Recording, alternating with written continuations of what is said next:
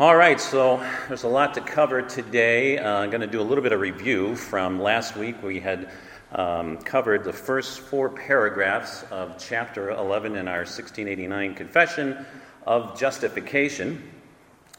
Um, and then we'll finish up the last two paragraphs, paragraphs 5 and 6. And then I'm going to talk about the uh, chapter 12 of Adoption, which is one of my personal favorite uh, chapters of the Confessions, so there's a lot to cover, so I'm just going to launch uh, right into it. Um, so, yes, finishing up this of justification, we're going to do a little review. So, we are going to do a pop quiz.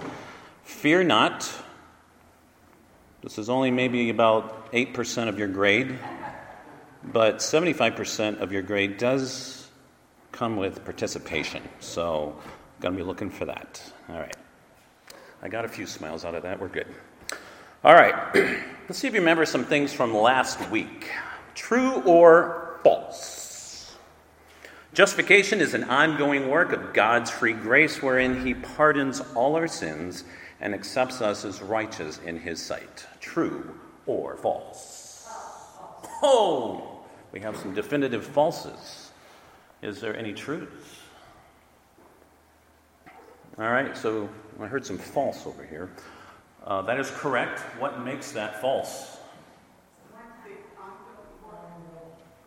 That's correct. The, uh, I switched up the ongoing work. It is not an ongoing work, it is an act of God's free grace, a one time act. What happens if it were to be an ongoing work? Works oriented. That's right. It's um, not completely justified. Very good. All right, let's uh, keep going. God justifies sinners by making them personally righteous. B, by working righteousness in them through sacraments like baptism. When they first believe, or maybe none of the above. Going for C?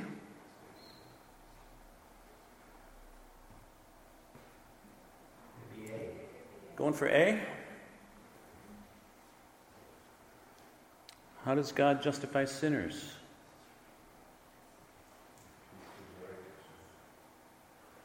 What's that, Doug? Yeah, so what would you say it is?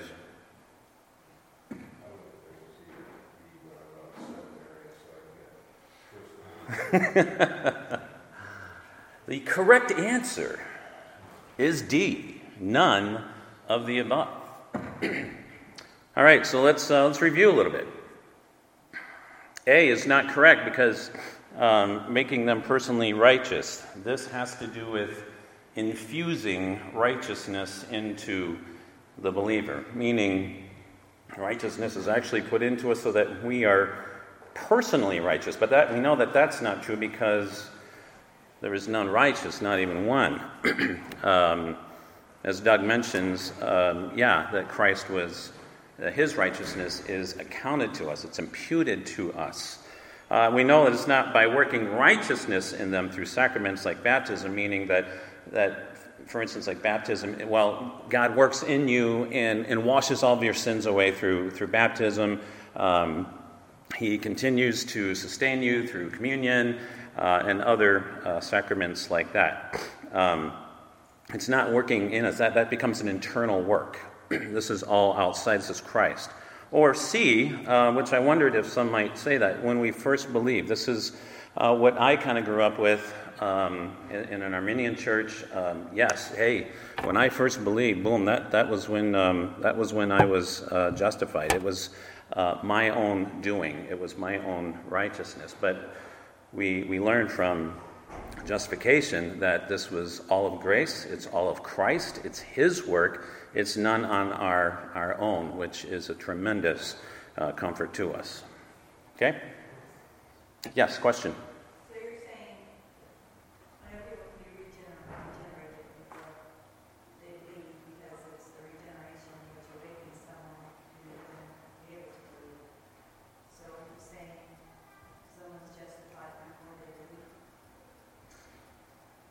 No. So when is the justification? So you're justified, we'll, we'll get to this, uh, but I'm, I'm going to get, I'm going to be giving away an answer to uh, one of my other questions. Um, when is a believer justified? Is that the next one? No, that's my favorite one. Okay. Um, so, yeah, uh, um, there's, there's different arguments as to when that happened. Well, it's eternally decreed. God did that. So, um, all, all believers are justified from the moment that God decreed that in Christ. But that would mean then that we are no longer really objects of wrath. Um, we know that we are born children of the devil. We become children of God once we're justified. So, in time, the Holy Spirit, revealing through the, the Word of God, through the gospel, we are effectually called, and redeemed, we are justified when we um, when we see that and we believe, repent. That is the moment that that the individual believer is justified. The work has been done through Christ, but the personal work in the believer has not yet taken place until they um, have their eyes opened by the Holy Spirit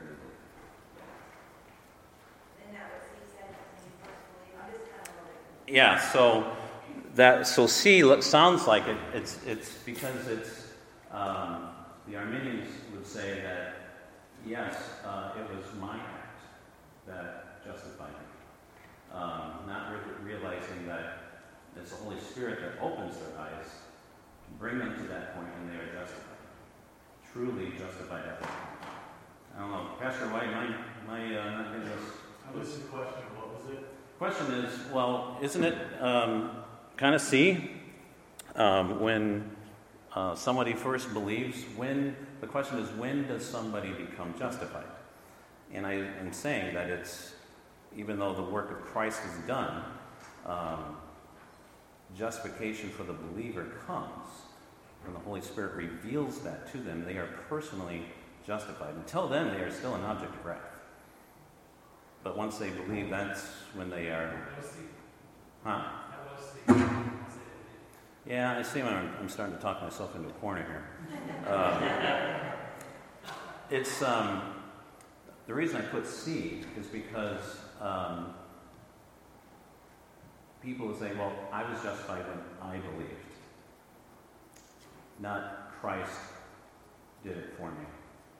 And when I saw it, I, I believed. I, I don't know, I'm, I am kind of talking myself in a corner. It's not because they believe. But it's, that's a different, not because they believe, but once they believe. So that, that belief was a gift of God. So maybe it, it's taking that first. Yeah. Yeah. So we need to remember where we came from in the confession. Starts with effectual calling. So when we can talk, we talk about election and predestination, which is an eternity past. Effectual calling is the calling of God. So, uh, calling um, in, in the sense of uh, regeneration. So, the new birth, hmm. the gift of God, the Holy Spirit to give life to the dead sinner, to open eyes, to soften the heart, to which then the sinner responds in faith. In faith and repentance, which is, from our vantage point, justification. Salvation happens. And, and I guess what you're saying is that, uh, rightly so, that we're not justified from eternity past. In the sense that um, the, the, the elect are not, you know, walking around saved even before they hear the gospel and respond in faith. They are a child of wrath, just like the rest. Ephesians chapter 2. Yeah. Uh, they are in bondage to sin, Satan, in the world. Uh, they are under the wrath of God until that moment in time when the Lord opens their eyes, brings them to life, and they respond in faith and repentance. Yes, by faith. So, in a sense, it is because, not because they believe, um, but it's a response to the effectual calling of the Holy Spirit. Well, it is because they believe. So, faith is a gift. So, so, uh, so would my C cor- uh, answer be correct then? Oh, uh, yeah.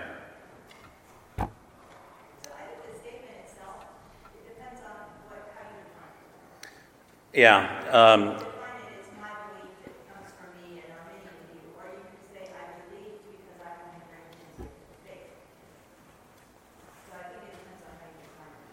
yeah, the, the C was intended to, to make it more um, the work of the believer.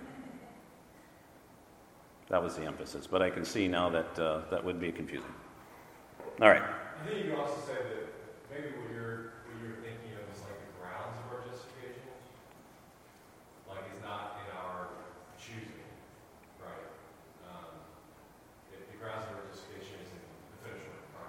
Yes. In the confession of Paul. Yeah, but I but it I can see though that it was confusing because it's at the time when they, they believed and they realized I've been justified. Right. The Westminster Confession, Oh. Which is very similar to 16. they are not justified until the Holy Spirit mankind actually Christ in. So that yeah, that's what I'm saying. Um, the work of Christ, but the person does believe, and at that point, justified. So I can see why my uh, answer C was a little confusing on that. I know. yeah, much more than last week, yes. All right, let's keep going. Uh, does anyone remember this Latin phrase, tutissimum est? Very good, Kathy. Yes, it was Latin for it is very safe. Why, why, wait, what, what, what does that have to do with anything? Um, so, this had to do with um, Roman Catholic cardinal. His name was Robert Bellarmine. He was uh, a fierce fighter against the reformers for uh, this doctrine of justification and relying on Christ alone, but the reformers latched onto this particular phrase that he said in regards to our righteousness versus Christ's righteousness. And he said, well, basically, he concedes that when it comes down to it, we should probably rest on the righteousness of Christ and not our own.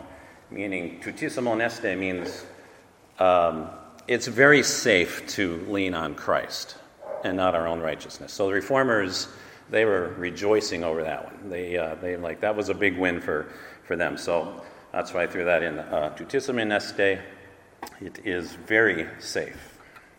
Correct. Okay. True or false?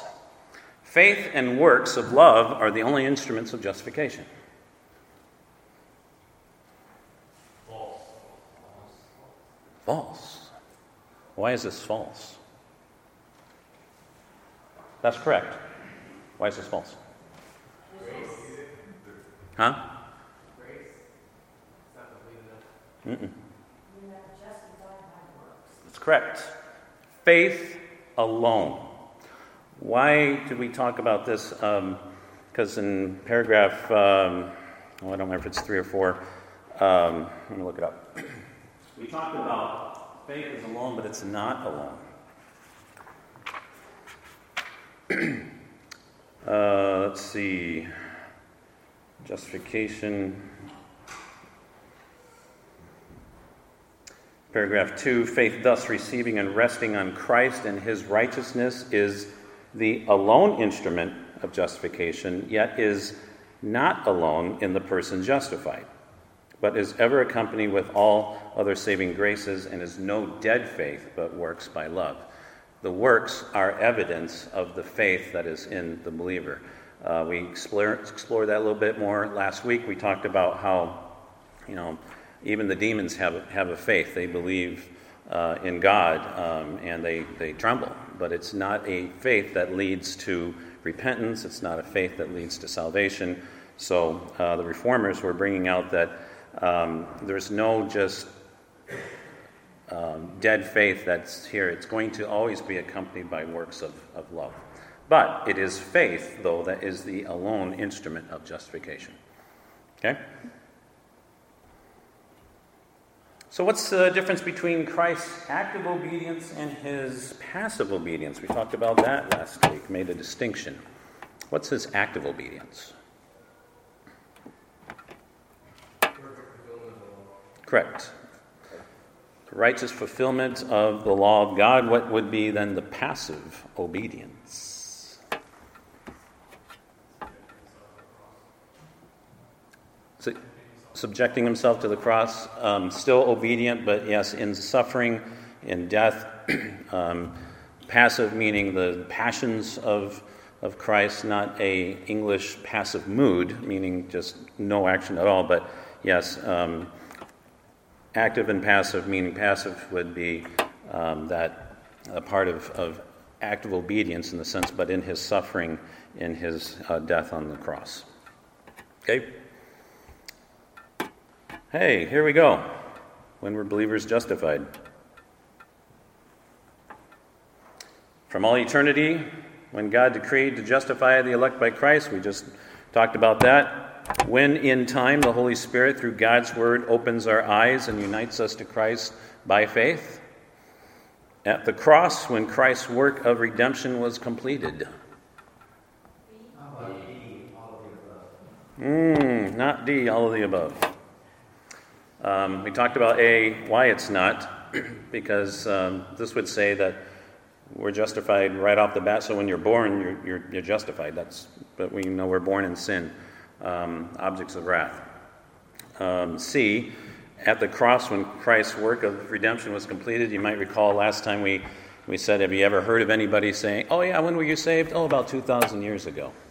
Um, understand what they, they mean by that. Um, yes, Christ's redemptive work was done at the cross, but that sort of veers up, meaning that, well, then, because of that, now all believers or people who will believe are already justified, and we know that that's not true. So it is correct. B, when in time, the Holy Spirit, through God's Word, opens our eyes and unites us to Christ by faith. All right. So we went through, yeah, paragraphs one through four last week. Um, we're going to cover a couple here the ongoing fruit of justification in paragraph five, and justification and Old Covenant believers in paragraph six. So let's look at uh, paragraph five.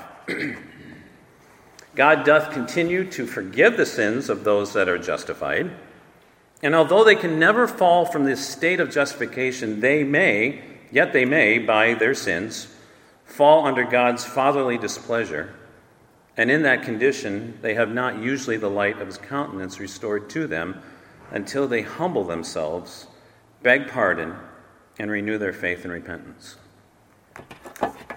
Why do you think this one, this paragraph is in here? What, what is usually what reformers are doing? They are addressing an objection of the day that, that they felt that they need to make very clear uh, a point on justification. So why do we need to have this here?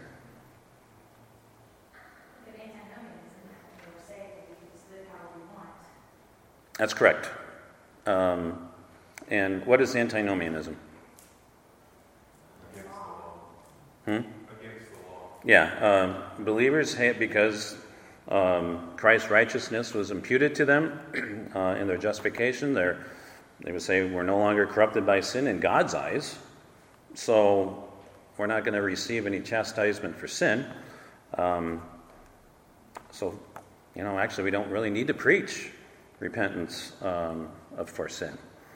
Uh, but reformers make a point to say that God does continue to forgive sins.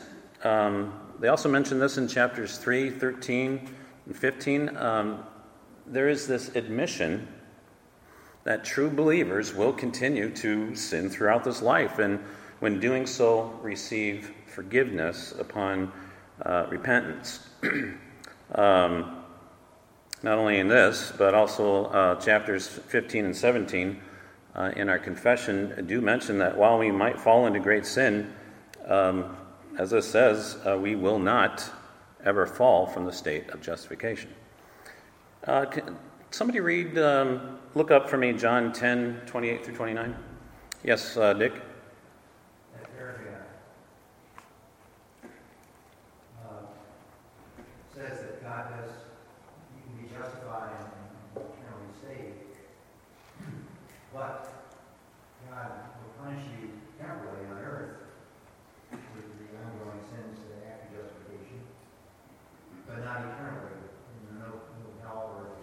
Yeah, we'll, we'll get to that. But...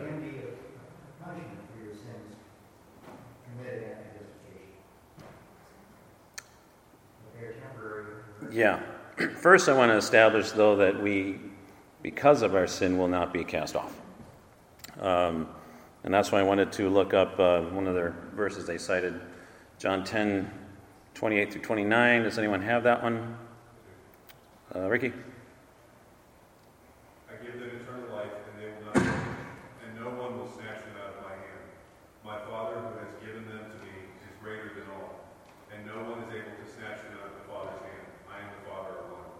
Mentions it twice.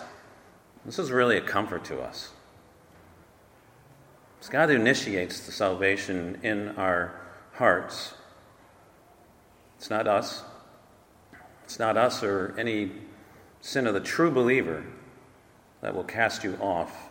No one can snatch them out of my hand. Um, this dispels the fear. Um, I had a lot of that when I grew up. um, just was today the day that I went beyond grace. but this is reformers are indicating, hey, um, no, they can't. But there is another way um, that we can, can fall, fall under God's fatherly displeasure. Uh, spoiler alert for uh, fatherly, it's kind of a hint towards chapter 12, adoption. I like how they threw that in there. Um, not threw that in there, they purposely put that in there. Under God's fatherly displeasure. Uh, is it possible for believers to lose God's fatherly love, love towards them? No. Is it possible for believers to lose the sense of God's fatherly love towards them? Yes. Though this might not always be the case, um, yes, but why, why, is this here? Uh, it was meant to refute um, the antinomian doctrine that, that God's fatherly displeasure and chastisement were inconsistent with his love, that like, like the, the two couldn't go together. So because, hey, hey, God's no longer angry with us, so it doesn't matter how a justified person lives. Well, no. Um, Thomas Watson, he recorded that, uh, said, God's judicial wrath is removed, though God may lay on the rod Yet he taketh away the curse. Correction may befall the saints, but not destruction. And he cites Psalm 89:31, "My loving kindness I will not take away." So yes, there is there's correction, but not destruction. Pastor Nathan. Helpful way to think about this is use language of 2 Corinthians, our sins are not imputed to us. So they are not counted against us um, in the sense of any sort of um, legal or eternal uh, judicial courtroom of God's justice. And um, our sins not being imputed to us, we still commit sins. The Lord forgives those sins. Uh, 1 John 1 9, of course. Uh, but, but it's also helpful to think of that in relation to the fact that God's fatherly displeasure doesn't, doesn't necessarily flow out of the law. And this is important because the law demands justice. The law, you reap what you sow. Um, well, that's not always the case because sometimes when we sin, we don't fall under God's fatherly displeasure. Well, we do, but we don't receive, um, maybe we should say, temporal punishment for that. Hmm. Yeah, we don't get immediate immediate response. And that's why it's dangerous. I mean, this goes back to Job, right? Well, you're suffering because you're, you've fallen under God's fatherly displeasure because of your sin, when that wasn't the case for them. They were operating on the standpoint of the law instead of um, uh, adoption as, as the children of God. And so we need to be careful in making those distinctions. Hmm. Wouldn't uh, another good example be the difference between um, being punished or being disciplined by a father and being so, for instance, the state is going to exact justice, and the father is going to exact discipline on his children, with, with no anger for them. Yeah, there's corrective discipline, constructive discipline, restorative discipline by the father. There's judicial, there is legal uh, uh, by the state. That's a, that's a great way. Serving of time versus correcting from a father. But yet the law still continues to show us what brings God's fatherly displeasure. So it's not like we throw the law out. We just understand that even in our fatherly, following his displeasure, even in being punished temporarily, it's not a flow out of our connection to law because law is fulfilled in our place. Hmm. Yes. And I think we have to remember that this is is not contrary to love. It says the Lord disciplines those he loves, and if we are not disciplined, then we are not his sons. So I think sometimes, and we can think of discipline only in a negative sense, but actually it is the outpouring of his love. That's why he sent his son and poured out his wrath on his son in love, for God so loved the world. So I think we have to make sure we don't always look at discipline as a negative thing. It's actually very loving. Yes, uh, I thought I had written that down because I, I looked up that um, that verse. Um, does anyone know that, that one that talks about that um, God loves us and disciplines those whom he, he loves?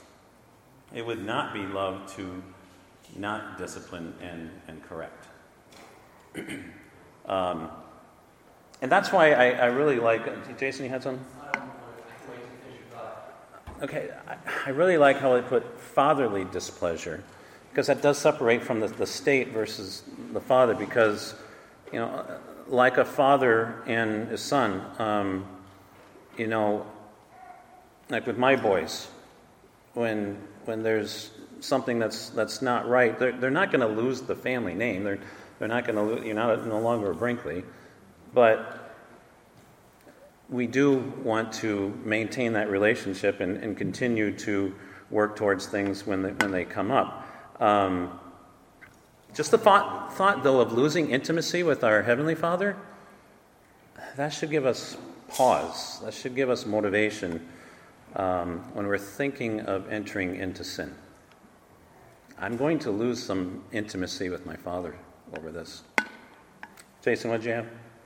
I was just going to ask, at what point, if someone's in sinful unrepentance, is now their justification under legitimate question? Because you've got free grace proponents that would say, as long as you made a profession of faith and showed fruit, you could go so far as to turn your back on the Lord for the rest of your life, but you're secure because of that prior. And so, like the four soils, I would say, reveal that, you know, if it's choked out or without a deep root, or they went out from us because they were never of us, like, amen, right? Sinners, Mm-hmm. or I mean, believers sin and have comfort, but at some point, if the fruit in your life, you're not seeing more growth than you are unrepentance, like, how, is there another area of the confession or more to be added to this, these clarity on that, where Well, I think have false assurance?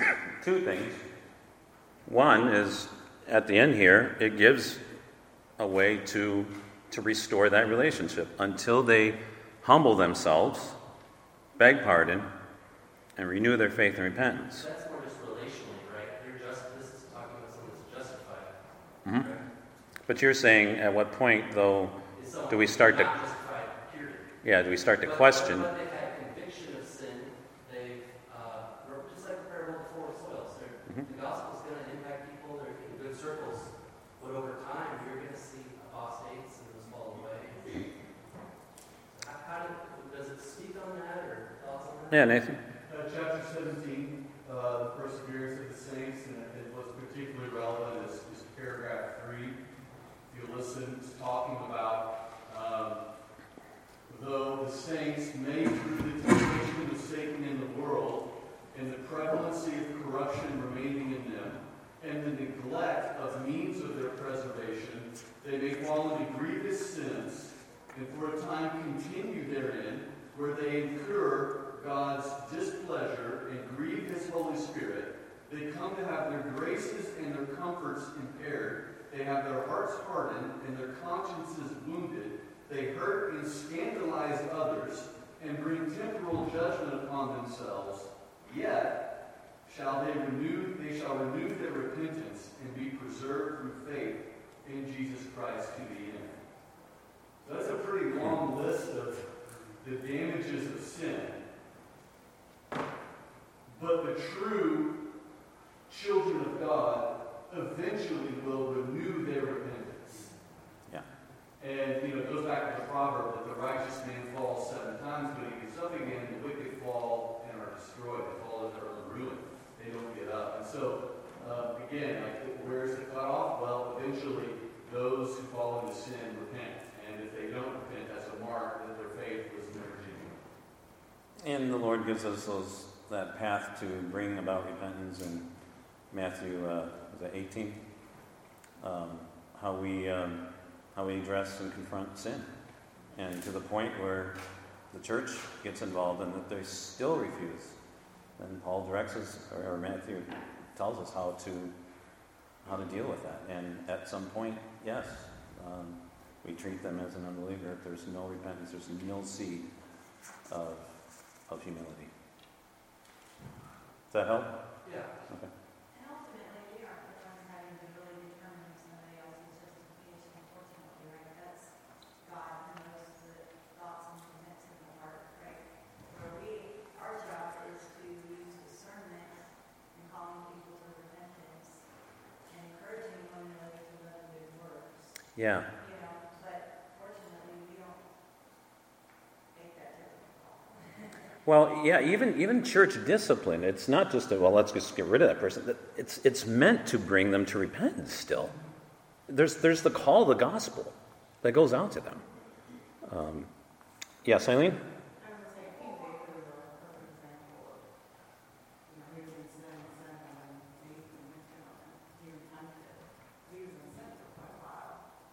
Yeah, definitely under God's fatherly displeasure, but still in the line of Christ. Did it was not removed. Um, grievous sin of adultery and murder. Yeah, that's a good point. Anything else? Yes, uh, Melanie.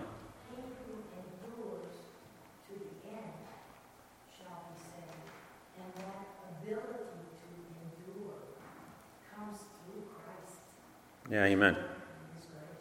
Yeah, we're going to see that with, um, if we get into adoption here, I'm, I'm running out of time. Um, this is really good, though. I, I really appreciate the discussion, but yes, um, if we get to the point about the, uh, in adoption, um, we are, it says one of our benefits, we are given the spirit of adoption, um, who, who helps, um, helps us to cry, Abba, Father, who, um, with himself and, and our spirit, reminds us that we are children of God, preserves us in our, in our salvation, in our, our walk. Um, so, yeah, these are, these are all things that preserve us. Uh, yes, Stephanie. Um, Bouncing off of what Eileen was saying, um, in regards to David, if you go through it and read, um, through the Psalms, you see his misery. You see how Hmm. being disconnected from, from God because of his sin made him miserable. And even the further that he fell into it, the more misery came upon him. And so I think that's a good indication of being able to see from the outside, uh, whether someone is truly a believer or not. Are they miserable in their sin, or are they, um, yeah, yeah, are they, are they continuing into it in a loud and proud and, um, boastful way? Yeah, even, even though the unrepentant sinner is going to suffer and be miserable, um, perhaps until they humble themselves, beg for pardon, have their faith restored, um, there's still that, um, I'm going to say, uh, unrighteous mourning. They're feeling sorry for themselves, they're, they're, they're suffering, but if it's not leading to repentance, um, yeah, it's not, it's not effective. Good stuff. All right, um, let's move on a little bit. Go here to paragraph six, the last paragraph, justification. Uh, this is just saying the justification of believers under the Old Testament was, in all these respects, one and the same with the justification of believers under the New Testament. um, so, from the beginning of human history to its conclusion, salvation has always been the same faith in the Messiah, Jesus Christ. Oh, really? Yeah, really. Let's, let's check this out in Scripture. Galatians 3 9. Some, can someone look up Galatians 3 9? And then somebody look up um, at Romans 4 22 through 24. I want you to see this from Scripture.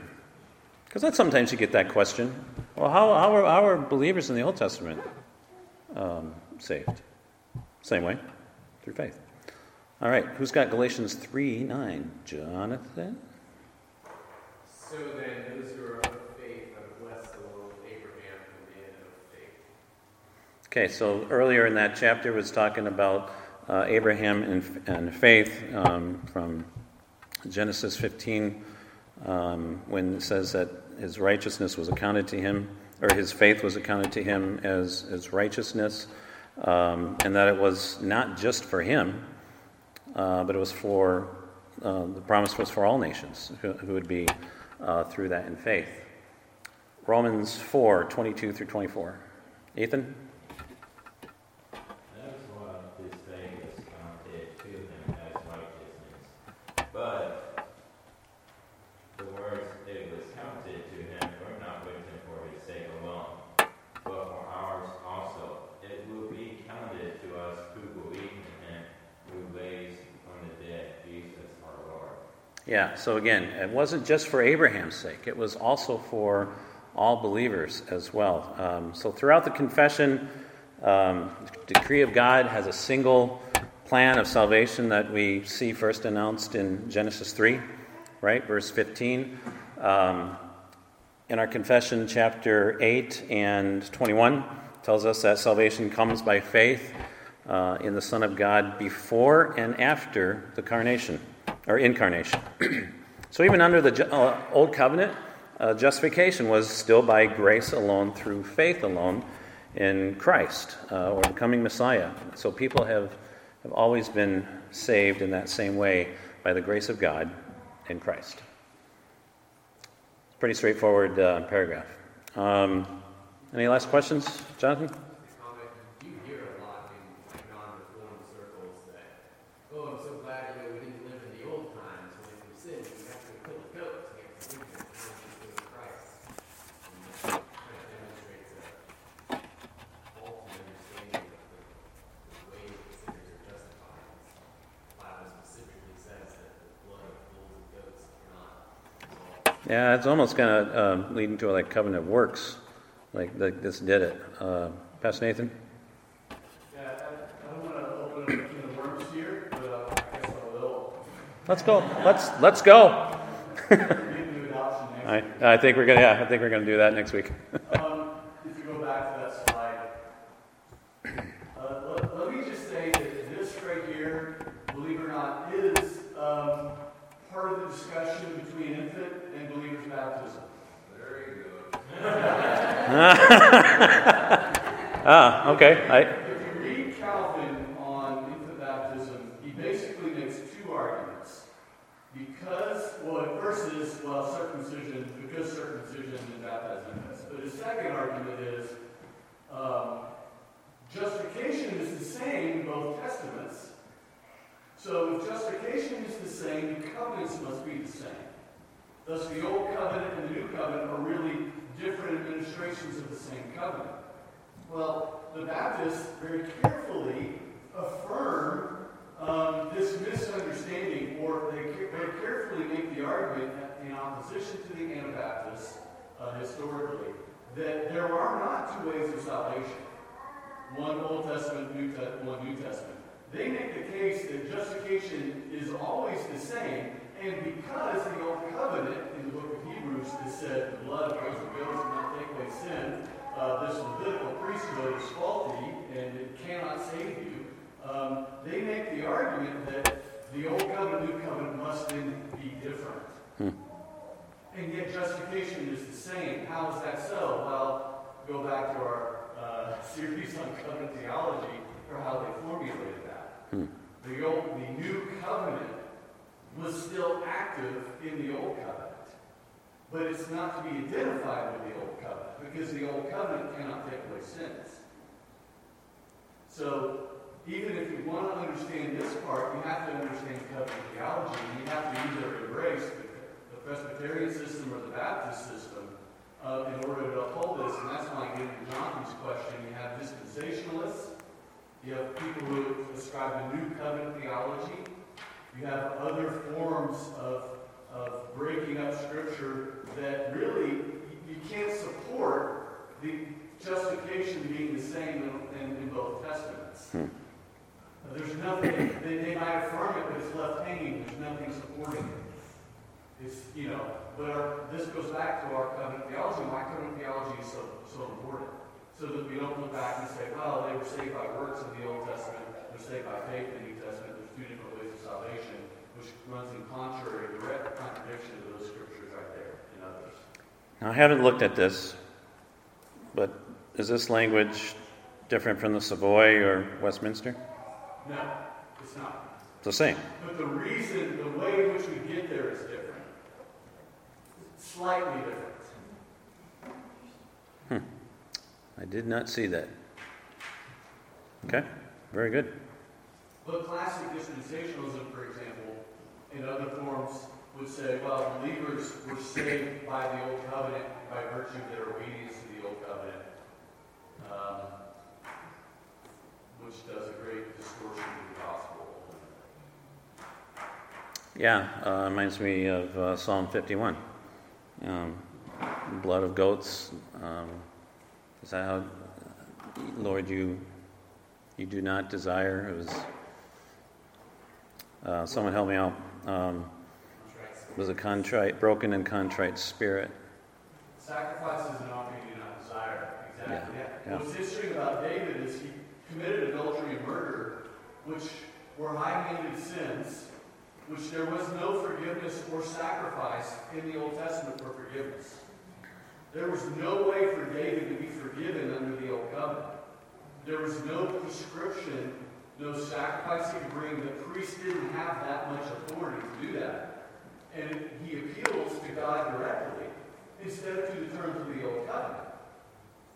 Which, which again, is, is beautiful in showing that David got it. He understood that the Old Covenant was a type and shadow. It wasn't Pointing forward. reality. hmm That he needed a greater priesthood, a greater sacrifice, a greater cleansing that's internal, blessed are the pure in heart.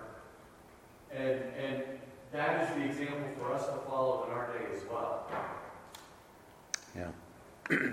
yeah, it was pointing forward to Messiah and a longing for him to come. Uh, Cody. Yeah, I think even that whole conversation in, in this chapter, this paragraph in particular, also highlights the importance of how we read the Old Testament. Uh, Hmm. If it's true that in the Old Testament, believers were justified by reading the promises of the coming Christ, how does that change how we today should read the Old Testament? Is the Old Testament just a, a, a, a a book of examples that we should follow and a, and a list of more like moral good things that we should do, or is it primarily a revelation of the God who is the just and justifier of the gospel? Hmm. That paragraph right there, that is a that right there should encourage all of us to reassess how we read the Old Testament, looking for what Old Testament believers look for as well. Hmm. The promised Messiah. Oh, that's really good. Okay. So that is justification. Um, pillar of uh, our faith. But what if we just stop there? We're supposed to go into adoption. We'll do that uh, next week. But what what if we just stopped and we didn't go into adoption? Is there any implications? that we go to heaven, perhaps we're justified, but we don't have the communion with God that we need for joy. Mm-hmm. Yeah. Where we have this cold legal process. Yeah. Like Rubber you, stamping, okay, you're set free. You can go.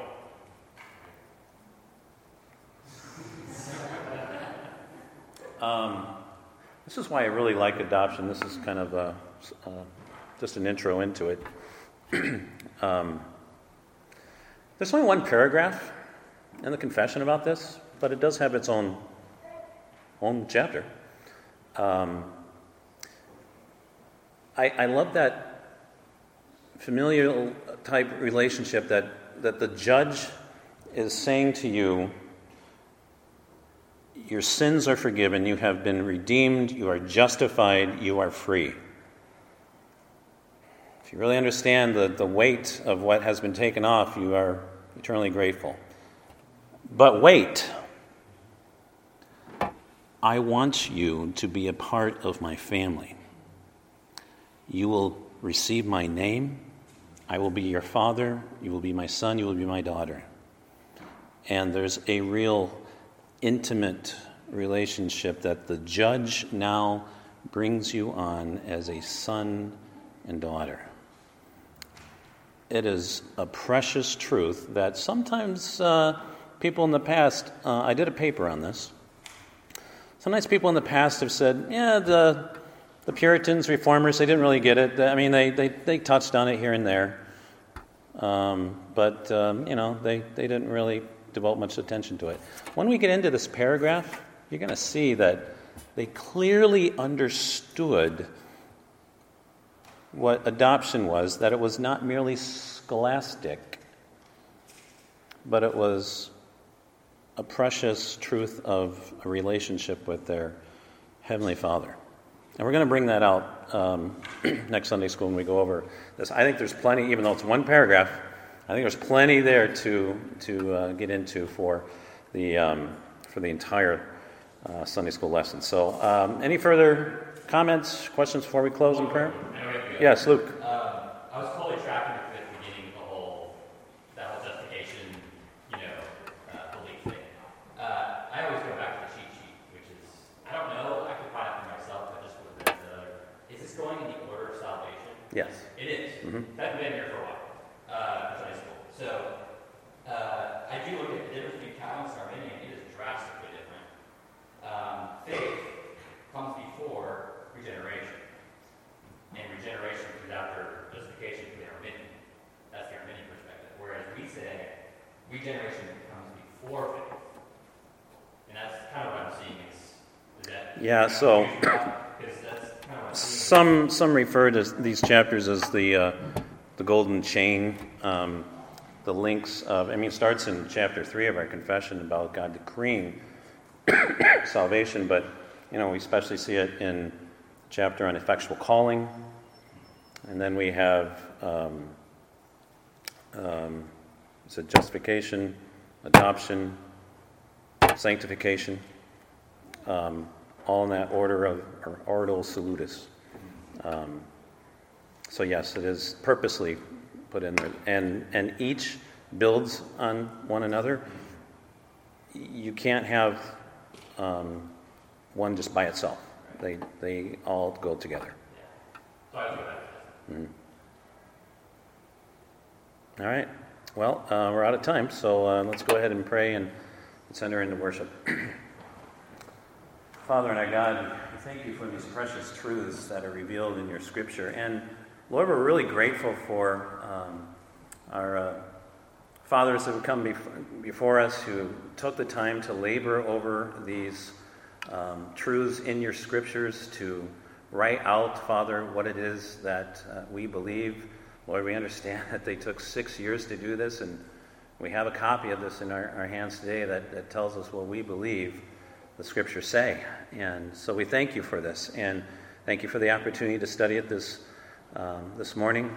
For Lord, this all points to Christ. This all points to His glory and His finished work on the cross in our lives. Lord, for all eternity, Lord, we give you the glory for that. And uh, Lord, we have thankful hearts then as we uh, enter into worship here in a moment. We ask that you would be with us during this time of worship. God, we thank you for this opportunity to be here together, gathered as the saints under your name. In your name we pray. Amen.